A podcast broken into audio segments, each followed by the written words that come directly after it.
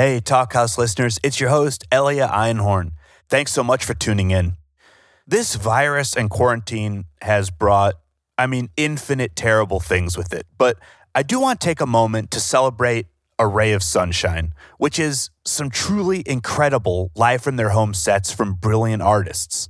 Because I spend my daytimes working to keep this show on track during these crazy ass times and raising my two and a half year old daughter, Conway, I tend to get on Instagram for the later shows. So I've caught some amazing nighttime sets from Frankie Cosmos, multiple Mannie Fresh DJ sets, Talib Kweli spinning and ad-libbing, and relevant to today's broadcast, The Tweedy Show, the new nightly show from Jeff Tweedy and his family. Jeff, his wife Susie, and their sons Spencer and Sammy broadcast whatever they feel like live versions of Wilco songs, a chat with Jeff Garlin, or Tweedy's From a Dream song, Grandma's a Cyborg Now. The show's on Instagram each weeknight at 9 Central. One great famo who's been tuning in is Abbi Jacobson, she of Broad City and so much more. And today's Talkhouse podcast episode, which first aired in December 2018, features Abbi and Jeff in amazing live conversation. Listeners, we're going to play you the whole show as it originally aired. And after you listen, definitely take a few minutes to check out the new Mavis Staples song, All in It Together, that Jeff produced and sang on, as well as Spencer Tweedy's past Talkhouse podcast appearances with NE-HI and Whitney. Let's do it. Hi, this is Carrie Brownstein. This is DJ Premier. This is Darren Aronofsky. You got the RZA right here. Rose McGowan. Radiohead. Aisha Tyler. Tribe Called Quest. Fred Armisen. Prince Paul. Javier Munoz. Seth Meyers. Tracy Cosmos. Flying Lotus. Hi, we're Haim, and you're listening to the Talkhouse podcast. What's up?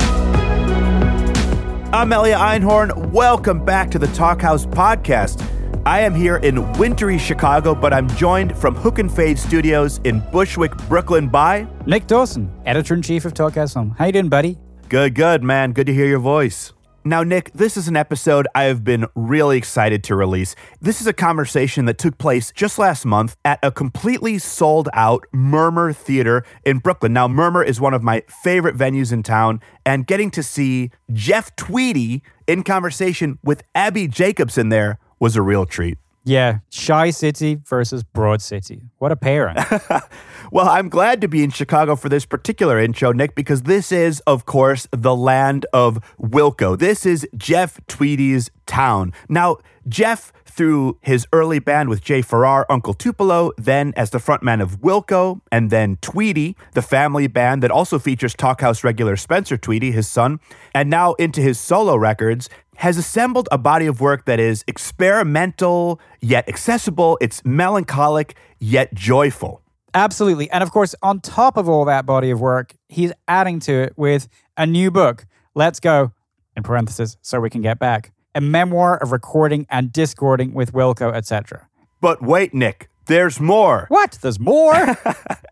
He's also just dropped a fantastic new solo album, Warm. This guy cannot be stopped. Now, one thing that Jeff Tweedy fans know is this guy is a huge fan of comedy. For sure, he has guested on Parks and Rec. He's been on Portlandia.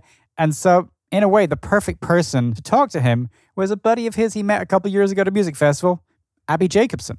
Nick, it was so great to catch up with Abbi backstage at this event. She'd been on our podcast previously with the great Samantha Irby, where Sam and Abbi accidentally announced Abbi's then forthcoming book, which has now become a big hit. I might regret this essays, drawings, vulnerabilities, and other stuff. That just came out on October 30th. I, I love it when people announce stuff on our podcast, whether it's intentional or not. a little bit like Tweedy. She's sort of in this new phase of her career where she is sort of transitioning from one mode to another. She had five seasons of Broad City, which was the show that established her.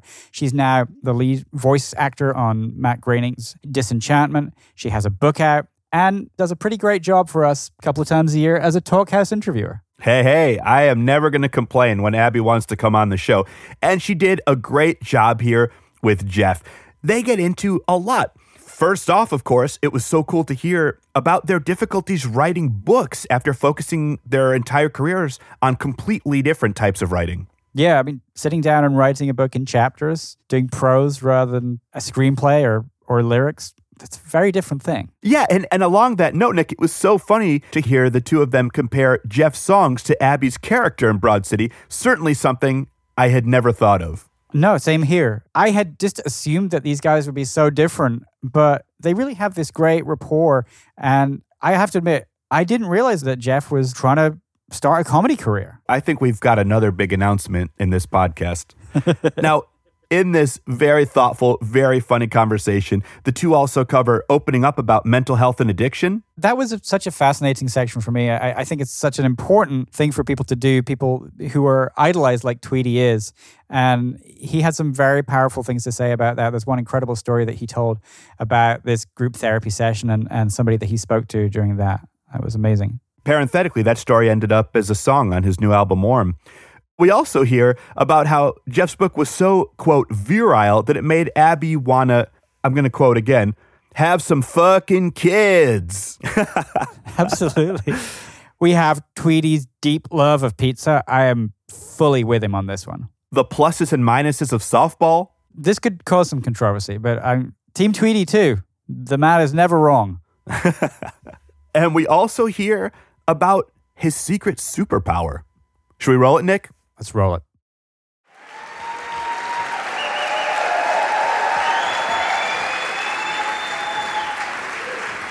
Wow.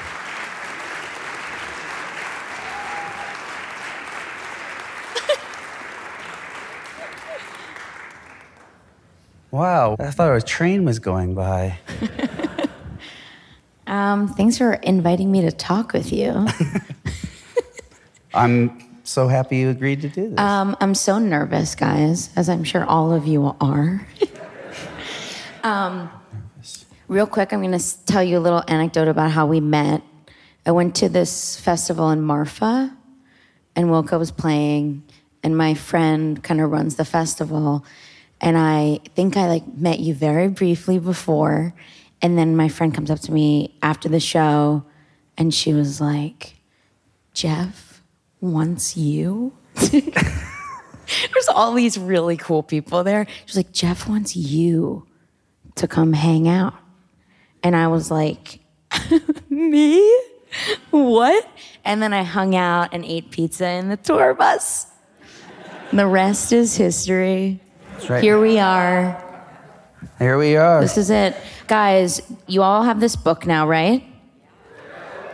It is so good. It really is. I, I read it. I was just on my book tour and I read it while I was on my book tour. It was like my companion. I'm, I'm going to read your book on my book tour. wow. You're what- living opposite lives. Um, okay, I'm, I'm going to dive in. I'm really interested in learning about people's processes and creatively. And obviously, you um, are constantly writing music and you're a poet. What was it like moving into this? Are you not? You write about being. Oh, no, yeah, I am. totally. Is that a thing that you're like, you wouldn't label yourself as? I, it's the Belleville, Illinois in me still recoils at the. If someone else could call me a poet, so thank you. Calling myself a poet still makes me a little nervous. It's an uncontrollable head yeah. tilt. Yeah, it's just like, oh yeah, no, okay, we're doing that now. We're a poet, huh? All right. But moving into this longer format, you write in the end about how you've been collecting kind of thoughts and ideas and memories and stuff. But what was it like? What was the process in in finding the framework for this book and figuring out or even like wanting to do this in the first place? The origin story for this book is pretty uh, uneventful, or I don't know. It's it's more like somebody asked if you want to write a book. Do you want to write a book? And I said, I guess. now I think I really didn't believe. I think I thought I was calling someone's bluff when they said that there would be interest in you writing a book, and I said, sure, there is. And then they they actually found uh, someone that was interested in me writing a book, and so it was a real opportunity that I thought I should take before uh, I get older and no one asks me again.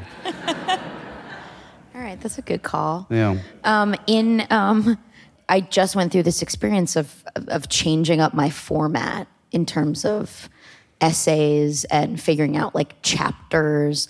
Um, did you do you feel comfortable, or were you was it a, a nervous thing in terms of? Oh, I'm gonna. How do I frame this story? I mean, obviously, it's you're telling your story, but there's a lot of um, Oh, I was I was terrified Yeah. of writing prose. I have written almost no prose in my life, uh, including uh, emails, including uh, turning in essays at, in school. That's prim- primarily why I, I almost flunked out of creative writing in high school.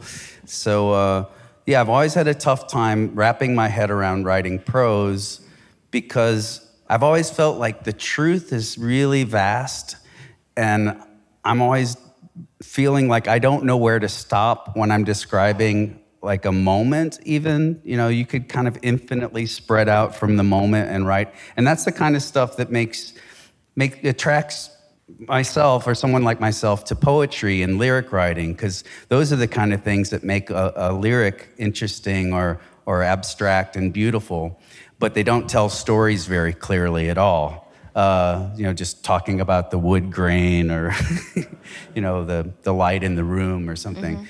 So once I got over that fear of writing prose and started really thinking about telling stories as clearly as I could in my own voice, like I would tell uh, my wife or my kids or my friends, uh, and just kind of reading things out loud, uh, I really enjoyed it. I really, really thought it was. Uh, I don't know, maybe want to write lyrics that were clearer. Well, I imagine that's a I imagine that's a constant thing is people and that's sort of part of the experience of listening to music is we interpret what the musician maybe was intending and what the story's about. And we we put ourselves onto it but we're also like what were they trying to say? Like where did that come from? And yeah this is like this is it. It's fully laid out. You're just exposing more. Right? I guess. yeah, I think I, I, I do talk a lot about uh, specific processes that I've used and things that generate words that are language that I find exciting.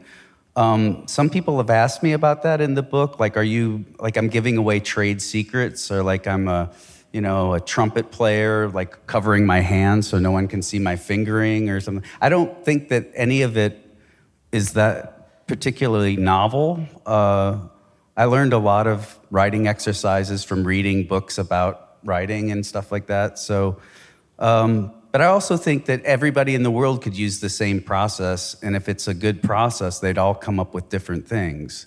And I come up with different things using the same process over and over. So I hope it doesn't. It's not disillusioning because I. Some people think of it as being disil. Uh, I don't know. You're like showing what's going on behind the curtain too much. No, I love I love it. I think everyone will be interested to know the behind the curtain. I think that's why why we're buying the book, right? Right. To a certain extent. I'm saying like because the the music is sort of it's a joint experience and reading is too, but we're really getting more insight into, you know, it's very clearly put out. It's beautifully written. Oh, Yeah. thank um, you. something you write about that I love and I feel like it's very clear in your music is that vulnerability is a superpower and is your superpower. I'm yeah. That's what I'm. Can't you tell right now? It's like it's on full display. no, but um, I just found that to be even uh, even saying that is vulnerable. Do you know what I mean? Just to It makes me cringe. Yeah, that it's uh, that I put it in the book, and then people have like taken it out of the book and put it in pull quotes and it's articles def- and it's a pull quote. I I pulled it and I'm Yeah. quoting it. It's all of it. Yeah, I, I think I think everybody is so much more fragile than they pretend to be all of the time. We bullshit each other so much all of the time, and I am grateful that at a very early age, I found out that I wasn't capable of doing that. That I wasn't really good at putting on a front and acting like I felt like I knew what I was doing, or or that I was comfortable. I couldn't I couldn't pretend to be that. Um, yeah, I just tried to just go with it at that point and, and turn it into something that might be, I don't know, more positive. And one way, I think I was kind of assuming that everybody feels like that. And maybe I was wrong. I've kind of learned that there are people that aren't self reflective at all and, and are, are pretty solid, but not many. Not many. I No. think the majority of us are are with you. I think so. Yeah.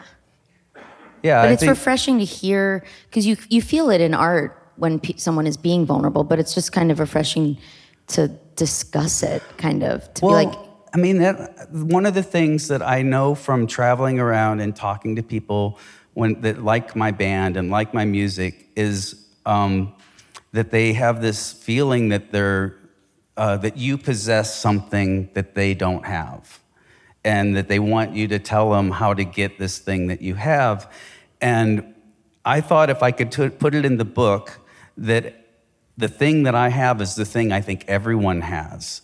And, and that is, um, I don't know, the thing that you recognize in me that has drawn you to me, if you're a fan of my music, is that I think you recognize that part of yourself that is like un, uncomfortable, a little, little ill at ease. And, yeah, you, you and relate that's to it. okay, you know? Yeah, I love that. Hmm. I, f- I felt like I was reading it and I was like, I feel this. I, you were reading it and saying, I feel ill at ease. I feel, I feel ill at ease too. yes. Well, I mean, art is art is really one of the things that's really important about art is recognition, and and the when you recognize yourself in something, um, you feel less alone. And I and I I've talked about this a lot in interviews and. And maybe not everybody has read every interview, but it's you know it's an opportunity to kind of answer those questions in a book too.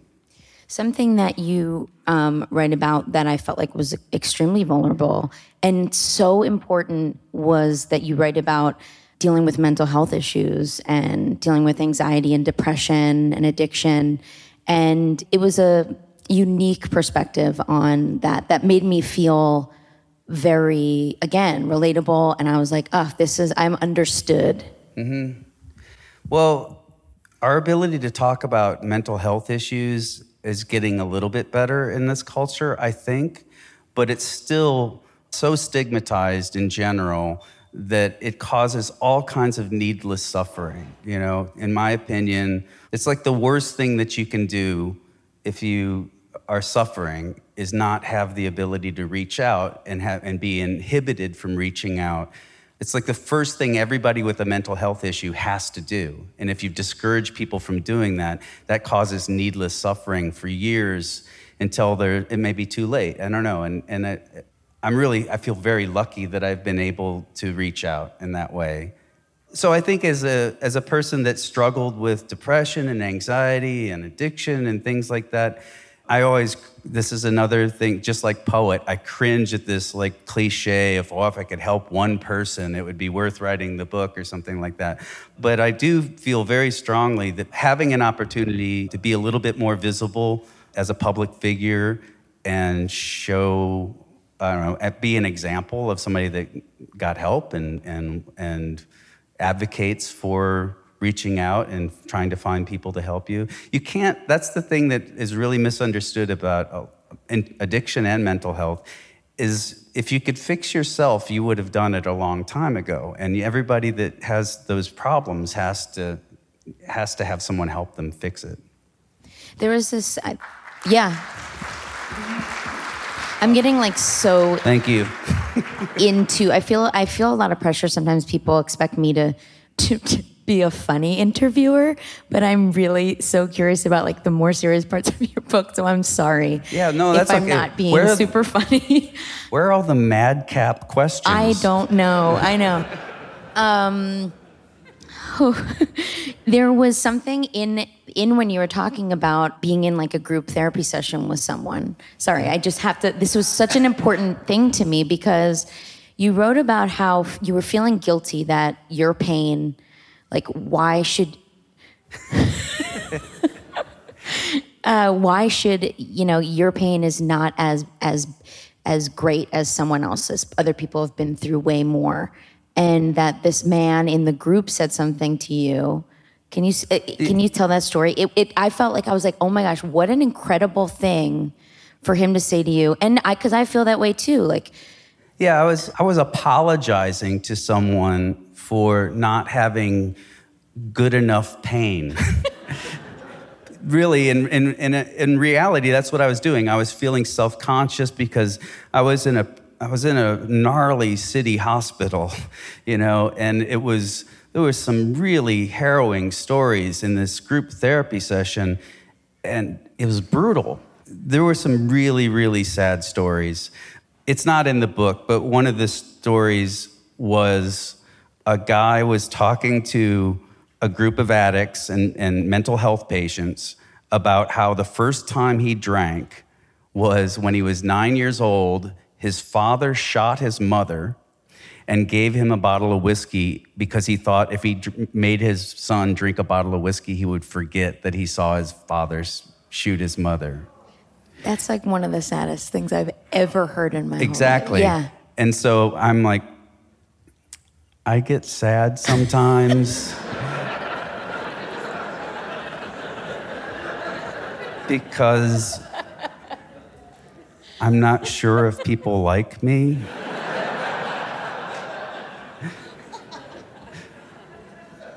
Uh, I had more to say than that, but, but the gist of it was basically that. And and so there was a smoking room in this hospital. it was that kind of hospital. It's a, it's a hospital with a smoking room. I've seen some shit, people. but anyway, um, so I just like, oh, I feel, I feel so bad. I'm so sorry about the story you told. And I'm like, I don't know I don't know if I belong here. I don't know. I, I feel, and he's like, you know, he's basically, what are you trying to win suffering? You know? And he was right. He was totally right. It's like, that's, that's not what this is about. Suffering, he said, suffering is the same for everyone. It's all relative. It's just, you don't, you're not helping me by weighing your suffering against my suffering. You're helping me by being here for me when, I, when I'm suffering. And he was like, I'm here for you, you know, but you're thinking about yourself. You're thinking about whether your suffering is good enough or something like that. And he was, it was like just, just the most incredibly insightful thing anyone's ever told me in my life. And it was, um, he was right. He was 100% right. Wow. And wait, that's the guy, the same guy. Mm-hmm. Wow. Yeah, that was a, as a guy that got kicked out of the hospital for not having, an, uh, for his insurance running out too. You know, that was the saddest part of being in that hospital. A lot of people just, well, anyway, thanks for coming, everybody. Sorry, I really went in there, but I, I thought it was such an important, like, that just summed up so much for me in reading about your experience. I'll get into music stuff now. Um, a, a few parts of the book go into your songwriting process, and there was something that I loved, and I'm gonna pull another quote. Okay, so you wrote, I try to make, this is from um, page 178 for your references. I try to make something new, something that wasn't there when I woke up by the end of every day. And I found that to be awesome and, and like unbelievable to me. Like you you wake up and you like can you not go to sleep before you create something? Um I'm kind to myself if it's a day where it just isn't going to happen or I'm but in general, yeah, I like the idea that we ha- we all have that ability. That, um, it doesn't have to be for a record. It doesn't have to be for like a commercial release or consumption by other people. Even we all have this ability to make something that wasn't there when you woke up you know and before you go to bed there's a line of poetry or a, a, a a I don't know just even a, a doodle on a piece of a napkin or something that to me is really um, really important to stay connected to the idea of creation uh, that we're all we all possess that ability to kind of make something and improvise and i don't know create our own environments, create our own beauty. And it's not hard. It's not hard at all. Little kids do it all the time. and then for some reason adults kind of lose their connection to it. But then again, there are, I don't know, but tons of people still play fucking softball. Even though they're shitty at sports, Yeah. you know? Do you know what I mean? Like, it's just like you're gonna play softball until you need new knees, but you, uh, I don't know. Softball's so stupid, you guys. If you go from holding a softball to holding a baseball, you are like, shit, that's a big ball to play with. You know? exactly. No, it's like you've pretty much you're just surrendering that you not you're not very good. You need a bigger ball.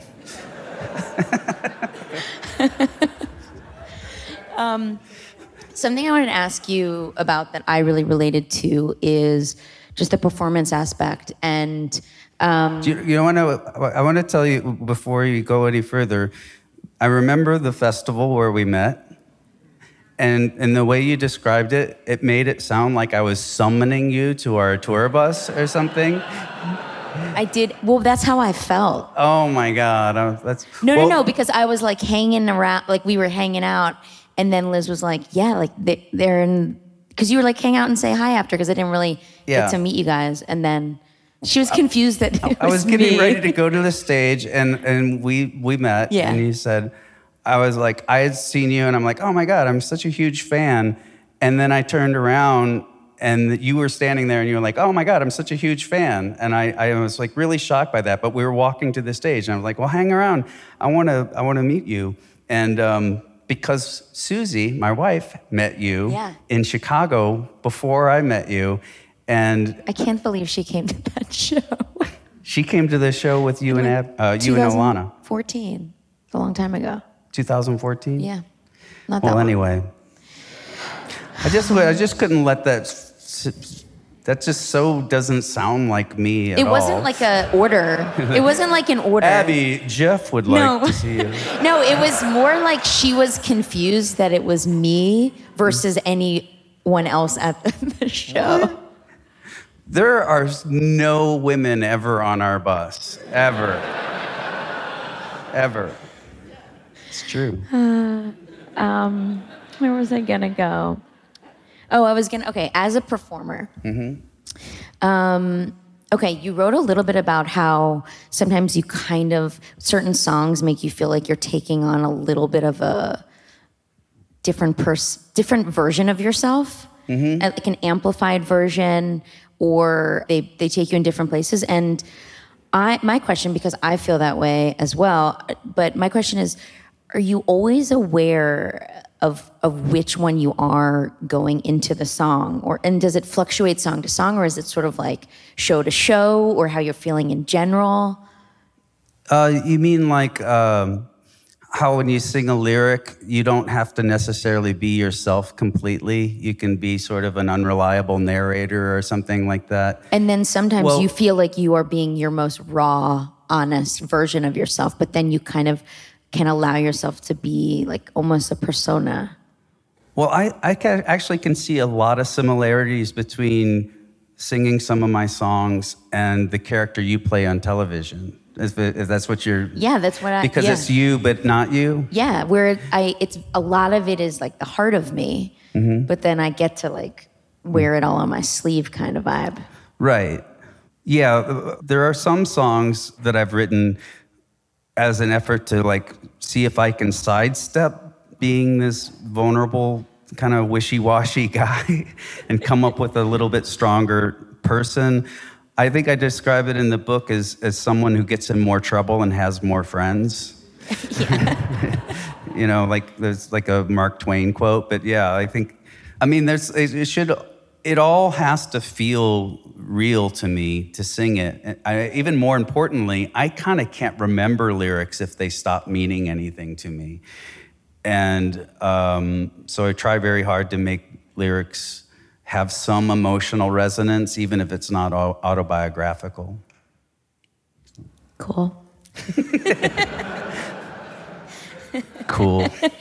Okay. Um, One thing I really, really loved in this book is the way you write about your family. And you're in Susie's relationship and your sons. And I gotta say, um, it made me wanna have kids. Really? Yeah. You guys are gonna wanna fucking have some kids. yeah. If you're pretty sure you don't want kids, I recommend you not read my book. Don't read it. If you are on the fence, You might get pregnant reading my you book. You might. I mean, I had to be. I was careful. Yeah, it. The way that you write about It's um, that virile. No, but I just it felt like you manage being parents, but also friends with your kids, and um, just the create like the creativity that's a part of your family, and the way that you're. I don't know your sons at all. Never met them. One Sammy like ran by, and I was like, we were both like, hey. Yeah, he's pretty. He's pretty preoccupied with something. I don't know. He's here somewhere. No, but I felt like I got to know them reading the book and and just the ways in which you guys have raised them and they've taught you so much. It it really might be my favorite part of the book. Oh, that's nice. Thank you. Yeah. Well, I mean, I grew up in a family with, uh, actually, as weird and, and as dysfunctional as my family was growing up, I, I did get the impression that people liked to be around each other, you know? Um, but nothing compares most of what i learned from my own family growing up from my, my, my parents and my siblings was what not to do and my wife taught me most of what to do like really simple things like having as many meals together as possible that wasn't something that ever happened in my house we never ate meals together when i was growing up not even at thanksgiving Where we- was everybody? no you just we- go in and get it? No, yeah. When we the first time Susie and I went to my parents' house for Thanksgiving, they um, we came in and they said, "Go ahead and make yourself a plate." She's like, "What? Make a plate? What are they talking about?" I'm like, "She they mean make yourself a plate of food and go sit down and eat it somewhere." Because that's what everybody's doing. So the food's just out all the time. There's no, yeah, it was a really weird thing. Um, so it was really, I had never had that behavior modeled for me. Oh yeah, this is nice. I can, I can eat and talk to you. I'm always a little suspicious of parents that have actively cultivated friendships with their kids. You know, I like to think that our kids like to hang out with us, but I don't want them to think of us as primarily their friends because that's kind of shirking your responsibilities as a parent. Yeah, I didn't get that vibe, but Mm-hmm. there there's a level of like it feels like communication Mm-hmm. that I'm not usually accustomed to between Well, I, we never talked to them like they were super like stupid little kids, and we um, just love them so much. You know, that's the main thing. I'm I'm a big believer in good enough parenting. you know, not like hovering over them, making sure they're in every every karate class, and I don't know.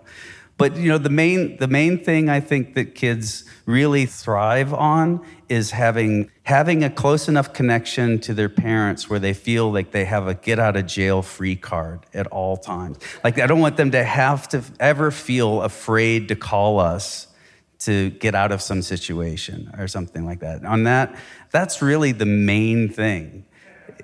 you know, like even when they're little, you know, just like keep that line of communication open so that when they get scared about something, they don't get scared about telling their parents about it. Yeah. I loved reading all, like every story from every band, and just like the inner workings of, of band life is so romantic to me. It's not. I know, but you get into that. But I think it just is from our point of view, those of us who are not in bands, it's like, oh, the, the dramas and the touring and the buses and the, you know. And then you write very honestly about, you know, the bad side of that and the tricky parts. And I wonder, um, you know, what's that like to be in a band with your son and how that does that relationship shift at all or and then and both both of them played with you last night. Right. I don't feel like it does. I feel like there are um, when we are when we're on stage together and when we're making music together, we're peers. You know, we we are doing this thing that it doesn't. Whoever you play music with, it doesn't matter if they've been playing for 30 years or 10, 10 minutes. You're still making something together. Uh, you're still putting something out into the air. you know that is one thing. I highly recommend it. If you have anybody you can play music with, it's it's a, it's it's pretty good for you, I think. Yeah. You know, what always confused me when people like in acting or or in bands or some other professions where they say, "Oh, I'm not going to let my kids do this. This is just the worst." And I'm like, gave you joy your whole life. What are you fucking talking about? it's like this is the thing that you love so much. Why would you? And they're always talking about the business, and I get, I get that. I get wanting to dissuade your children from the hardships of of aspiring to fame or fortune, but the the core of it, the, the joy of acting or the joy of writing or the joy of being a creative person and, and making music with people, that should just be a normal state of being, in my opinion. So, yeah. Oh, okay. so when we hung out on the bus, you were like um, telling me how much you're interested in comedy. That's right. And in doing comedy. Okay, there are, this book is really fucking funny. Thank you. Especially the they're in in the middle of the book. There are these conversations mm-hmm. that are really funny, uh, like almost prefacing a very intense chapter. Mm-hmm. You have these conversations, and the way you framed it, and just throughout, there's a there's a through line of humor, which you know is your personality, but you told me you want to like get into comedy, kind of, right? okay, that's embarrassing. Not get into it, but you. No, I. That's been a running joke in our household for a long time. It's like I'm, I'm really wanting to break into acting, and I really, I'm done with music, really, and that's just a running joke because it's a, it's absurd.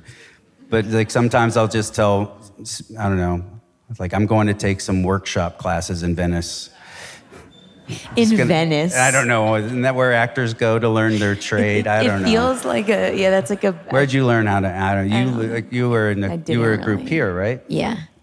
Yeah. But is it is it more than a joke, or is it like why does it keep coming up? You know, the, the reason I say it is because every every time I've been invited to be a part of that world. Like um, I'm friends with Fred Armisen, so I was invited to be on Portlandia a few times, and I was invited to be on Parks and Rec.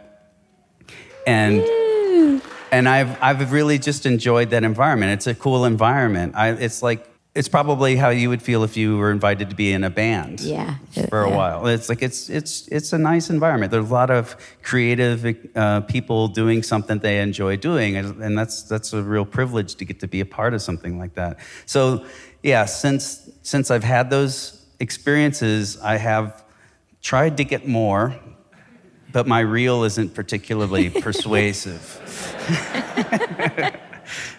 I still, I still look like Pee Wee Herman working as the bellhop in the Paging Mr. Herman. That's what I feel like my scenes look like. No, I think I think you have a budding comedy career. I hope so. Yeah. Really. Okay, I'm gonna I'm moving into audience questions, but before I do, mm-hmm. is there anything I really missed? Obviously, you write in great detail about music and touring and your the, the whole history. Yeah, is there anything that that I missed that you're like, we gotta talk about that? No, I don't. I don't. I don't know what you're all doing here. I'm not, I, I do. I'm, I'm, no, I'm honest about. Well, thank you for coming. Uh, but I, I, and I feel pretty confident that I put things in the book that would be interesting if I was yeah. able to sit down with someone who cared about my career. But this is only the second one of these I've done. You've done a whole bunch of book events. So this is a specific type of event that's very new to me. So I, I'm trying to get a good read on what. It's very hard to tell. From, Yeah. I just got off of a week of doing these. You can't really tell, but I, I selfishly asked you Hmm. questions that I thought were really interesting. It's very rare to get get one on one here. No, it's great. I, I enjoyed. I enjoyed our our talk. Me too. I, I enjoyed our talk too. All right, let's see what what you re- guys got. I will here. say this reminds me a little bit of the band Tweedy when we were on tour in uh, the Netherlands. We played we played one of the worst things anyone's ever ever invented. Uh, this reminds you of that. This reminds me. Yeah. Cool, cool, cool, cool, cool, cool. cool. that sounds good. No, this, let me finish. This is this. It just reminds me of it. It's not as bad. Okay, Great. It's not as bad. That's great. It's not as bad. Um, it was a book and music festival. So we went on after a poet had read to an audience for about 30 minutes. And so by the time we came out to play, the audience was, has, was really not amped up. they, they have been, they have been amped down. And so every after every song, it was like um, like you just sank a nice putt, Snaps. Yeah. you know, just smattering of applause.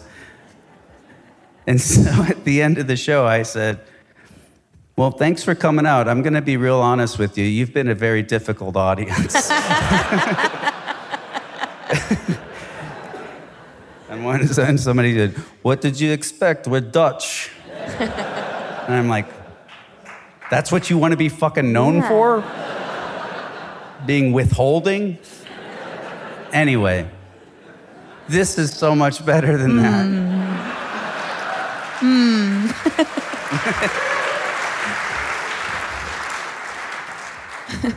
Okay. Um, started off real serious here. Uh, hey, Jeff. Yes? What is your ideal breakfast? Barry. This, this is Barry's question. Um, I don't eat a lot of breakfast, to be honest. I get up in the morning, I, I don't know, cold pizza probably. That's pretty gross, but yeah. Okay. Okay. Yeah. I've eat I, I can't eat I can't eat cereal anymore. If I eat cereal, I have a hypoglycemic attack by the by about two o'clock in the afternoon. And It I, is like a, am I wrong? But it was marketed as a healthy breakfast for so long.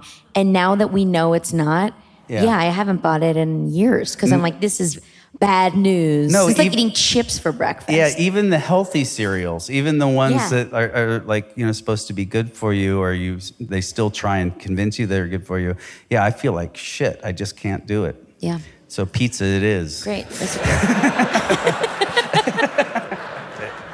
Because I'm super health conscious. All right, here we go. Our first and only. This is an interesting way to put. Our first and only child is arriving in less than a month.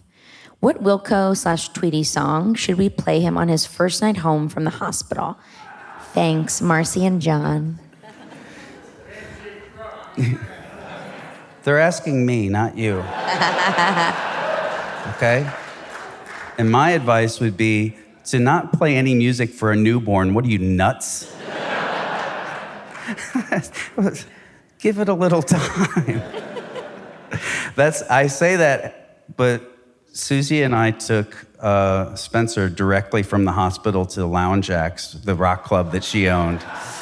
So um, I think any of them are really appropriate for newborns, actually. So almost any any Bull Black Nova, perhaps. Okay. Hi, Jeff. Hi. Does performing ever seem like a job, or do you still love what you do every night? I think this is from Pete. Pete, I it does not ever feel like well, actually, you know what? What's wrong with a job?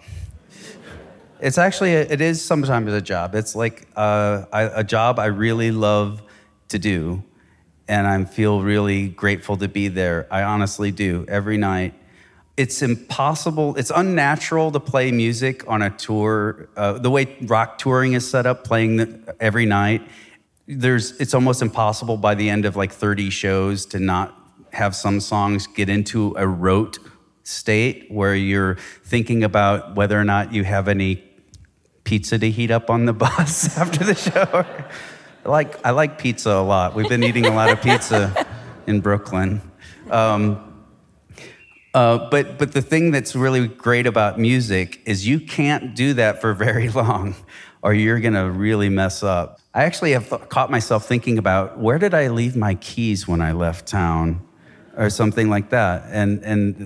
and in the middle of in the middle of singing and doing it's like you can think about so many things i don't ever really think about the lyrics. Actually this is a confessional. I don't none of it means anything to me you guys.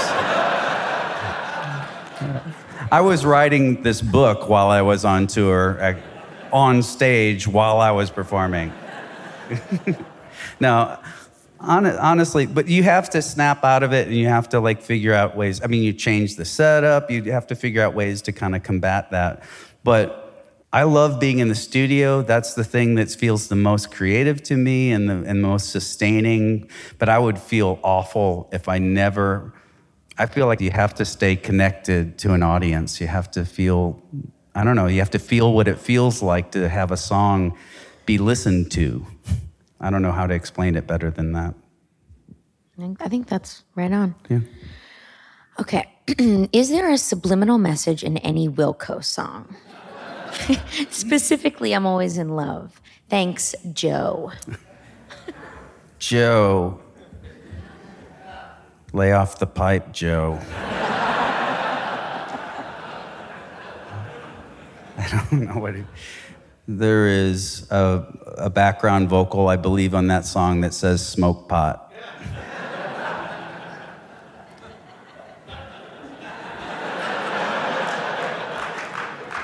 It's not as controversial as it once was.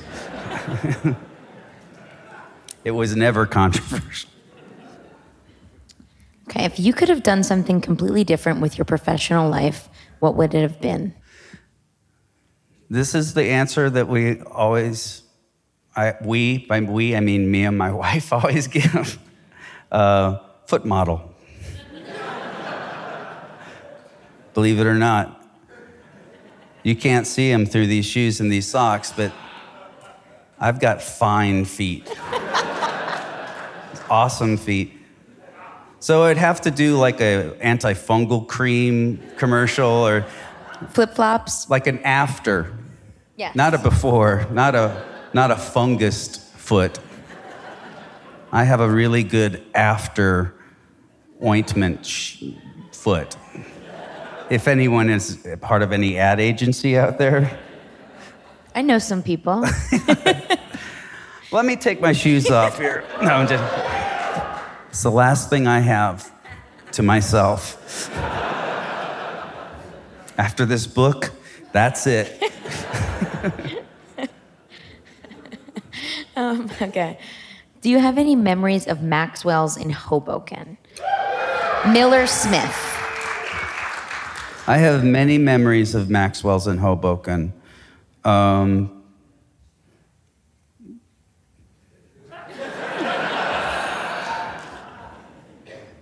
what's the next question? we played there a lot. I mean, I can't, I honestly can't make myself think of just one. I, like it's, it's just a real special place. You guys all know that, right? Yeah. And it's, you know, and at the same time, it was a real hassle. there was for for bands, it could be a real hassle. There wasn't really. I just remember being uncomfortable, and then having great shows. I've What's that? Todd's here. Yeah, I know. uh, John G asked, "How do you feel about hecklers at your solo shows?" Love them. Who doesn't love a heckler? They, I mean, they, yeah, they, they really are great. You know, I recommend heckling. Whenever you come see me, please heckle me. It makes me know that you care. No, you shouldn't do that. What is, what is up with that? I don't know. I, I actually don't mind that there's an audience that seems, especially when, I, when I play by myself acoustic, that comes and starts to get this like kind of familiarity with me that they feel comfortable talking to me during the show, sometimes during the songs. Um, I think that's really sweet and uh, endearing, but it can get out of hand pretty quick, uh, quickly. So um, there's a fine line to walk, but heckling is something different. Heckling is you're trying to be the show. Don't do that. Don't. John G. John, It's interesting that you would you- ask this. Are you a heckler? are you a self-identifying heckler? I wonder if he's asking because he's like, should I stop? It's a cry for help. Uh, no, it's a, it's a really thought-provoking question. Yeah. Yeah. Um, what the fuck is wrong with hecklers? I've cursed a lot, and I feel bad I've about it. I've cursed so much. I feel bad about it because we're, We're in, in a this synagogue. temple. So sorry about that. Yeah, I'm apologizing as well. Well, I'm out of audience questions. I guess these are full, that's a full stack. I wasn't given. We but don't have time to go through all of those. Abbi Jacobson, so awesome. Thank you.